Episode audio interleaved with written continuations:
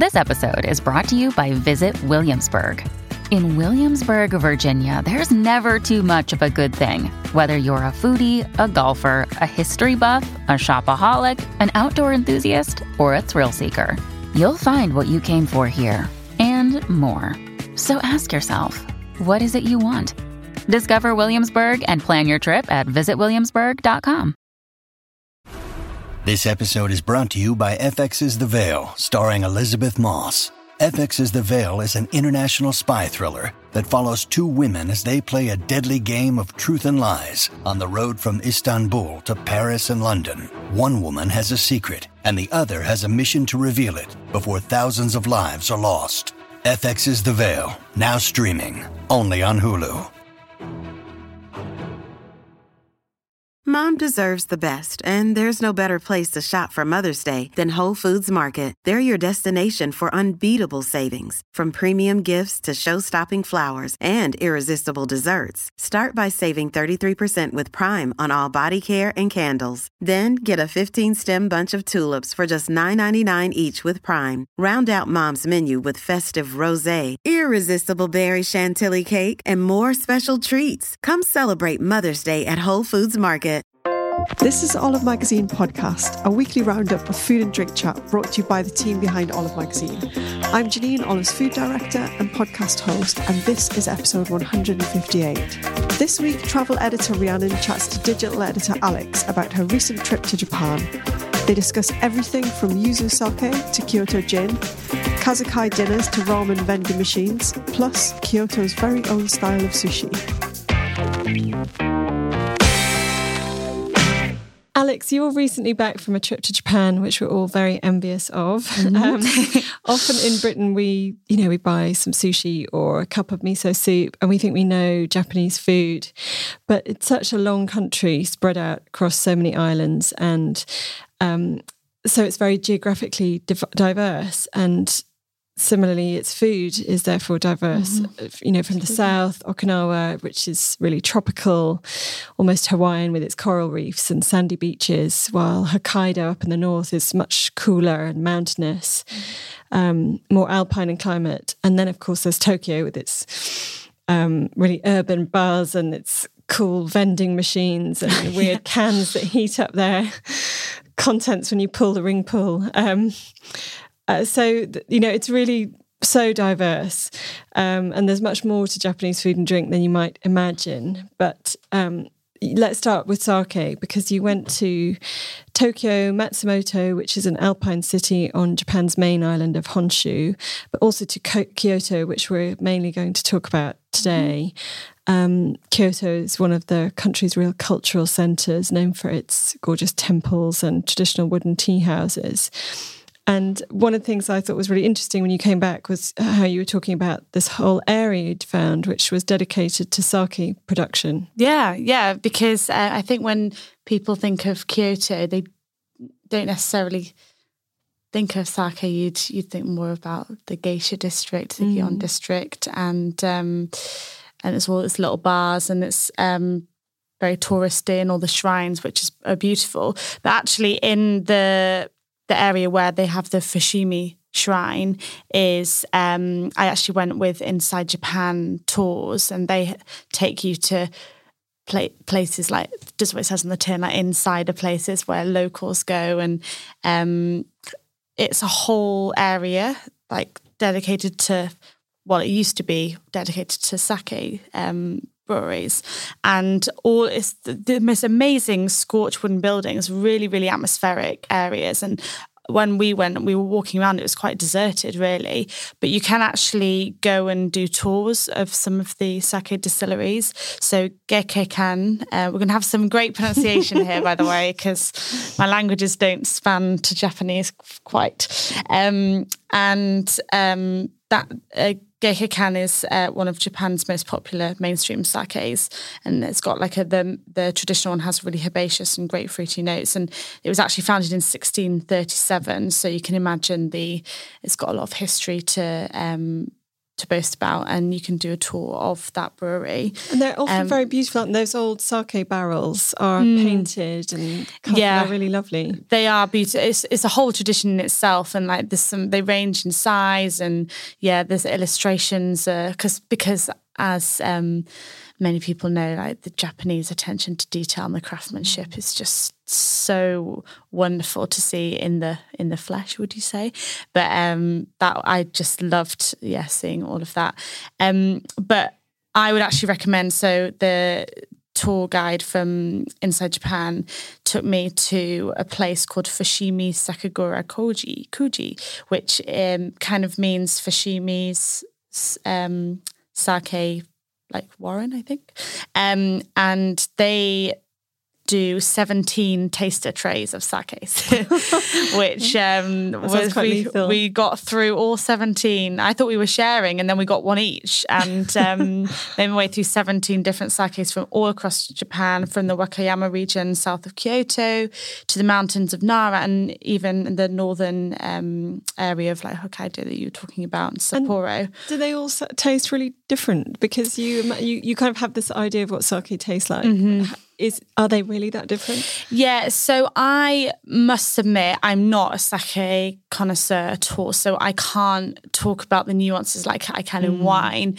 However, there are some real differences. Like you get the cloudy sakes, you get the really um, clean, very herbaceous mm. um, sakes, and then you get a lot of um, like yuzu. I, I, really like the yuzu ones. So Lovely. yuzu is like this beautiful aromatic citrus fruit from um, from Japan, and um, it's made its way across um, to England and onto lots of menus in London and across the country.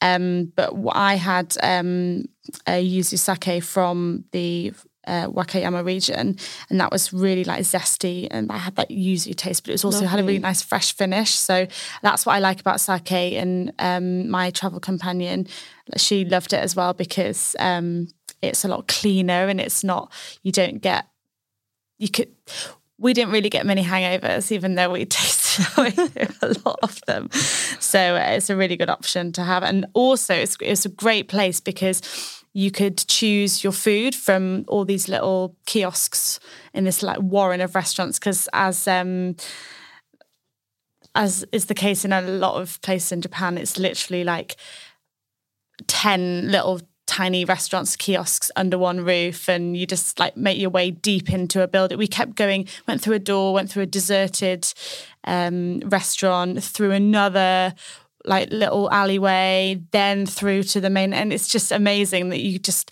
something a facade can like seem like there's no no one in there. It's really unpopular, and then you go in and it's literally heaving. Um, and we tried. Uh, we uh, grilled our own. We've got a little tabletop grill and grilled our own um, of really salty little firefly squids. They oh, were amazing. Lovely. And then these super sweet uh, cherry blossom, blossom shrimp, named because of their colour, because they're really vibrant and pink. So that's a really interesting thing to do. And also because they're so salty, it really lends itself well to pairing with uh, the sake. And um, so yakitori is the the big thing that people tend to pair with sake. Yes. In Japan. Yeah. So yakitori, I actually again didn't know that it literally means skewered chicken. Like I think a lot of people well, I, I feel like a lot of people would think that it means anything, um, skewered. anything skewered, yeah, but it literally means yaki um, is chicken and tori is skewered, and it traditionally was um, includes like lots of different parts of the chicken. So that might be liver, neck, skin. Like there's like a lot, a lot more weird and wonderful things. So if you go to Japan, you're going to try some weird and wonderful things, but um, you can get a lot more um, tame, um, tame things on a skewer. And um, it's now more commonly known for anything on a skewer, really. And in Tokyo, we visited the famous Yakitori Alley, which, even though you might think that that's a bit of a touristy mainstream thing to do, I we had one of the best nights of our trip there. It was wonderful. We sat, you go down this tiny little alley. It's also called Piss Alley sometimes because it's below the train station. that doesn't sound so appetizing. no, but it doesn't. It's not like that. Um, and we sat and we just chose a random little, again, lots of little kiosks and holes in the walls and do, do you know what you're getting? I mean, do, if yeah, you can't speak Japanese, mm, we just kind of pointed at different things, mm. and um, he did actually. He was making one like that looks a bit interesting, and he we said, "Oh, what's that?" And he pointed to his crotch. it was like, so we were like, it was like I think it was test chicken testicles or something like that. So he said, no, none of that. But we had we had amazing ones which were really inventive. Well, they're not quite simple, but just you wouldn't really think of. We had sugar snap peas with bacon. That was our favourite one. Lovely. Which when you're having, I'm a big meat eater, mm. so like when you're having amazing wagyu beef and things. But one of my favourites was literally sugar snap peas because they were grilled so well. we actually um, made our way through 25 skewers between two of us. And apparently, everyone was looking at us in a funny way, but apparently, you're supposed to have about, my Japanese friend said, usually have about five each. So we, this you was our last well. night. So we were having a lot of sake, a lot of skewers. Um, but also in Kyoto, um, I'd recommend a visit to the yakitori restaurant Torisei. That's in the sake distillery as well, and it's actually it's like in the sake brewery district, and it's actually housed in an old sake brewery, so you can have your sake and in the the really atmospheric scorch building. So it sounds yeah. magical. Yeah. And and if you're not so interested in sake, are there other interesting things to drink there? Yeah, absolutely. So um, I did quite a bit of research before I went obviously. I came across um, this guy who calls himself on Instagram the Ginger Distiller, and he's actually British, called Alex. Turns out he's a friend of a friend, which is very, very uh, random. But um, he went out to Kyoto. He got um, poached. Am I allowed to say that, Alex? I don't know. but he got poached from a Cotswold, the Cotswolds distillery, and went to work uh, for set up the Kyoto distillery. So they've now got their own gin, which obviously everywhere in the world is now mm. making their own gin. But it's a really beautiful gin, and we had we tried it in um, this amazing little bar because you know in Japan again that cliche of those tiny little six person bars where yeah. you go and get served like all these amazing drinks by a bartender who doesn't speak English and you just sit and chat and, or smile at people. Um, that is so true. And we went to this place called he recommended called Bar Bunkyu, which was um, a tiny spot with space for eight people. It was really dark, really atmospheric. You went down a little alleyway to get to it, and you sat around this wooden table that almost felt like a big tree trunk. And then the bartender, now he was called, he was such a wonderful man, so smiley, but so just so lovely and so giving. Mm-hmm. Um, and he had a little he had a little alcove like cut out of the the table that he stood in and he had about 12 cherry picked like uh, spirits from his favorite favorite Japanese spirits. So he served um, Kyoto Gin Distillery gin with uh, tonic and yuzu and Japanese pepper. So it was really oh, aromatic gin. Lovely. It was beautiful. And then also we had Nikka Coffey whiskey, which is um, the one of the famous. Um, whiskies out there in a highball form. So they serve it with soda to really let the the whiskey shine. flavour come out. Yeah, mm. yeah. So that was just such an amazing experience. And actually, after he closed the bar and took us, we were sat with a Japanese couple, and he took us to his favourite karaoke bar after. it was just so cliche, but it was so organic, and it mm. wasn't anything I'd organised through work. It was purely people are just that's what I'm saying they're so giving and welcoming. They want to show off their culture, and it's just a wonderful, wonderful. It place. sounds like a really kind of fairy tale, like Alice in Wonderland experience. It is, yeah. Mm because you've, you've got all these little rabbit holes and the warrens. It's, yes, it's wonderful. Stay tuned to find out more from Alex, including what makes Kyoto sushi so distinctive. And what else is good to eat while you're in Kyoto? Okay, what else? Ramen. Let's talk about ramen because ramen is so my Japanese friend when I um, was researching where to go and I said, "Where's the best ramen?" To in Japan. And he was like, you can't ask that question. Like for the Japanese people, ramen is literally like post night out food, or people go after you just you know go on the hot on the hoof and they mm. just go in punch in their order at the vending machines because you order in a strange way that's um, i think westerners often get quite confused so you queue up for a long time often an hour to go to the, the best ones and you punch in your order at the uh, vending machine and then uh, you pull out a ticket and you go and sit down and then your meal arrives when you sit down. Okay. Um, so there's not that much interaction with the waiters, but um, and so he just said like everywhere's good, and it is actually true.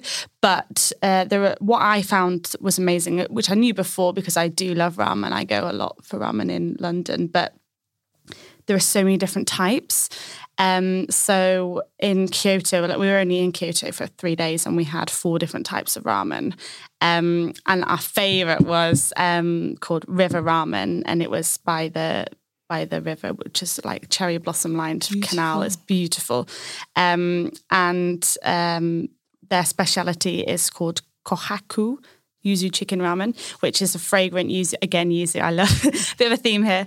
Um, fragrant yuzu spiked broth filled with these thick, chewy noodles that weren't quite udon, but mm. they were thicker and paler than the soba noodles with beautiful caramelized char siu pork and katsuobushi flakes, which like dance Yum. and there, yeah. And then um, we also has um, like tonkotsu type ramen from a place called Ramen Sen no Kaze. and um, they have, um, I thought it was really interesting because they had um, a menu that you looked at while you were waiting, because again, it was such a long queue. And they had one that was popular with tourists and one that said the most popular with locals. So obviously, I went for the um, local one, but which was uh, called Kyo no Shio Ramen, and it was more of a creamy, salty pork stock stock topped with like pork slices and veggies. But the one popular with the tourists was the miso based version. So it's, just like interesting. cleaner. Yeah, yeah. I'd say yeah, probably less um, rich because yeah. they are quite intense. Um, yeah, and then the other one that I didn't know about before, which um, sorry about my ignorance, but was at Tsukemen dipping ramen, and those are um, you get the udon noodles, um, really thick um, noodles, or you can get soba noodles as well.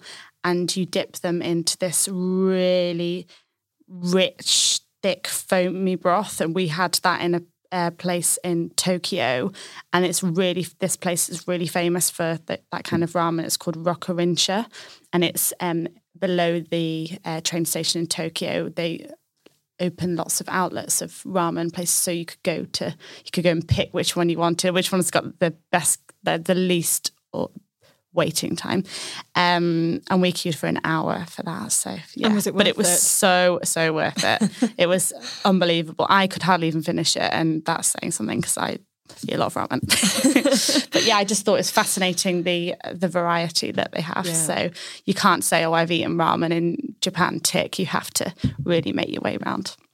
That's so interesting. Um, and of course, most people, when they're traveling to Japan, will eat a lot of ramen and yakitori, or those. I remember those little pancake-like okonomiyaki. Mm, um, yes, from Osaka. Osaka, yeah. they're, because they're cheaper eats generally, aren't they? Um, but the meal that really stood out for me when I went there was this um, traditional kaiseki dinner that I oh, yes. had in um, a very high end ryokan, you know, one of the traditional Japanese inns where you sleep on the floor on tatami mats and the walls are paper screens. Um, and I remember eating at this little table, cross legged on the floor, or you can kneel at, at, it. Must have been a, a, cold time of year because they had a little heater under the table. Oh, how lovely! The um, the ta- the tablecloth was like a quilt that you'd then pull over your legs and keep cozy while you had this meal. It's really sweet. Um, but the meal was amazing. It was a series of little dishes that were each very beautiful and delicious. Kind of dream tasting menu, a bit um, part Willy Wonka and part Marie Kondo, and uh, I remember having sashimi that was so oh, fresh, yeah. rolled up on a bed of ice in this um, little platter that was look I mean, it, it was twigs. It, it was a platter, but it looked like it was just a woodland floor or something. You know, it was really beautiful. And then I remember these little individual charcoal grills being put down so that you'd have one single skewer of meat being grilled. Um, and the dessert was this tiny yuzu and cava jelly that came with this little doll sized silver spoon. And I remember the bubbles were suspended in the jelly. It was so beautiful. Um, but those meals are really expensive, so yeah. not everyone can try them. Um, but I don't know, is there a way of having that kind of food, just having that experience without, if you can't afford the full version? Yeah, so I, again, when I was trying to plan out my trip, because it was two weeks in total, we didn't have like that much money mm. and you can yeah you can spend an absolute fortune on sushi and uh, the kaiseki dinners um, and we we actually did have we had a one at a, a ryokan in uh, the Japanese Alps, which was called Tobira Onsen Myojinkan, and that was a Relais Chateau Lodge. Um, and it was, was so atmospheric. So you, you, change into these traditional robes and you pad down to the like private dining room. Sounds similar to your experience. And I just the succession of like immaculately presented dishes. It was just so beautiful. Such an experience. And we had like these super vibrant Sansai mountain vegetables, which are really vitamin rich and mm. super green. Um, and then fish soup topped with like cherry blossom flowers. And again, like lots of sashimi grade uh, fish, so like snapper. And um, we had some lake fish, which was really nice. Um, but um, if you want to enjoy like the variety that that Kazakh Kaiseki, is it Kaiseki? Kazakai um, so. offers for bargain prices. It's always worth seeking out the lunch option as it's often half the price. And that's the same with that's sushi really places tip. as well, uh, particularly in Tokyo and Kyoto, because those are the most expensive cities because it's like London, it's yeah. the capital, everyone's going. Um, so definitely seek out the lunchtime uh, options. But um, in Kyoto, a great value spot for this type of food was um, Giro Giro or Giro Giro. I'm not sure um, how you pronounce it. So it's G I R O G I R O. And that was recommended to me by Luiz Hara, who um, we've had on the podcast yes. before. He's um, half Japanese and he does these amazing, he's called the London Foodie. He does a amazing Japanese sub club in his house in Islington. So highly recommend going to to taste his uh, kazakai if you want to have it in London. Um, but he recommended this to go to in Kyoto, and that's really good value. It is at in the evening, so it is a little bit more expensive than you'd have at lunch, but I definitely think it's worth it because in Kyoto there's some seriously expensive like Nobu style um, places, um, but they use really, really super fresh local ingredients. Um, and again, you get a lovely view of the the cherry blossom lined river. And yes, yeah, it's, it's like a, it's a blowout thing, but it is yes. really special. Yeah, you have to do it once. Yeah. You have to do it once. I, t- I remember buying some of those little spoons to bring back with me, thinking. "This is I'm going to eat like this all the time at home." And of course, it doesn't quite work when you're kind of you know present a bit Viennetta or something. But, I um, always think that because you present, you want to present everyone because when you go to a Japanese restaurant, it goes without saying you're going to get presented with a hot towel mm. yes. and some green tea, and it's just so. They don't like the fact that Zen has been um, brought over by and used in such because apparently we don't use it in the correct way but let's not get into that but um, i always said that oh i'm going to do that whenever my guests come around now and it's like no chaos in the kitchen um, now you touched on it a bit, but we haven't really spoken about um, sushi. And I no. know Kyoto isn't especially known for sushi, but you were saying that there is, it does have one particular style of sushi, or its, its own style of sushi. Mm, yeah, which um, I didn't particularly love it, but it's worth mentioning because mm. I think if you were to go out for sushi in Kyoto and you're expecting the Tokyo style sushi, which is called, what's it called? um, Edomae Sushi, and that was um, founded like about a century ago, I think, in t- Tokyo. Tokyo, Kyoto. Um, and so Kyoto is landlocked. So traditionally, like the fish had to be preserved uh, with vinegar. So um, it isn't as often as fresh as you can taste the vinegar. Uh, yeah, and also it's a bit sweeter. I don't know what this this the sweetness comes from, and often it's got a lot of mackerel instead of a lot of tuna that Okay. um, the Tokyo style sushi has, um, and they call it kyo sushi. So it's like Kyoto, Kyoto sushi. sushi. Um, and they also another some, thing that's different is they don't ever accompany it with soy sauce. So in Tokyo, they often try and steer away from that, but in Kyoto style sushi, they definitely don't use that. Um, but I did prefer the um, Edomae Tokyo style, and some Japanese friends took us to a great spot in Ginza in Tokyo called Manten Sushi. And again, that's worth seeking out for lunchtime because it's half the price, but it's really good value in the evening as well. I think it was about £35 for the um, omakase chef's choice menu. So they just bring out a succession of, um, like that we had seaweed nigiri, fatty tuna, super fatty tuna, and um, some more unusual and challenging courses, which um, my friend Kate particularly struggled with. And I actually have to admit, I did even struggle. So we had monkfish liver and the giant abalone sea snails. Oh. But I just, I love snails, like the French are, but they're just so different. It's like a giant mushroom, but it's re- like really spongy and wet tasting. so it is a delicacy, and my my palate just mustn't be refined enough for it. But um, I really recommend that Manten Sushi place. It's literally in uh, the bait. Bo- basement of a shopping center like a lot of places are in mm. Japan so that's quite a, a different style of eating than in London and in Western mm. cultures because I think people might be a bit snobby about it, think, oh, I'm not going to go to a shopping centre for my sushi. But actually, some of the best, really local spots are in those places. So it's definitely It's worth interesting, it? It's almost extremes. You've got the kaiseki dinners with all this lovely presentation, and your Mm-hmm. surroundings are as important as what you're eating. And then elsewhere, the food's amazing, but it's in a shopping centre or it's coming out of a vending machine, Mm-hmm. Yeah, or you know, exactly. It's real Yeah. extremes. just really goes to show like it's just an amazing country honestly like it's just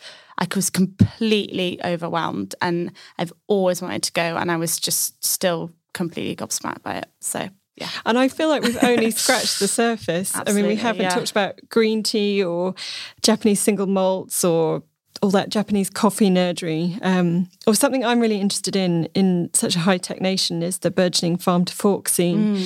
um, I think you're just going to have to go back and yes report on it. oh i didn't mind rhiannon send me back Um, in the meantime, look out for Alex's Japanese features in the July and August issues. And I also recommend scrolling through your back catalogue of Olive magazines to read Tim Anderson's feature on Offbeat Tokyo Eats that um, we published in the March issue. he also did a great podcast with janine about um, tokyo eats as well That's so right.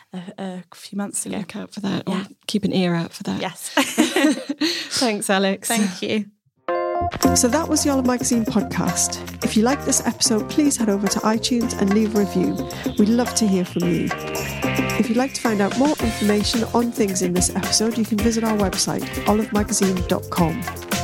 You can still pick up a copy of our June issue on the newsstand now, or go and download the app version. Bye for now, and we'll be back next week with more food and drink chat.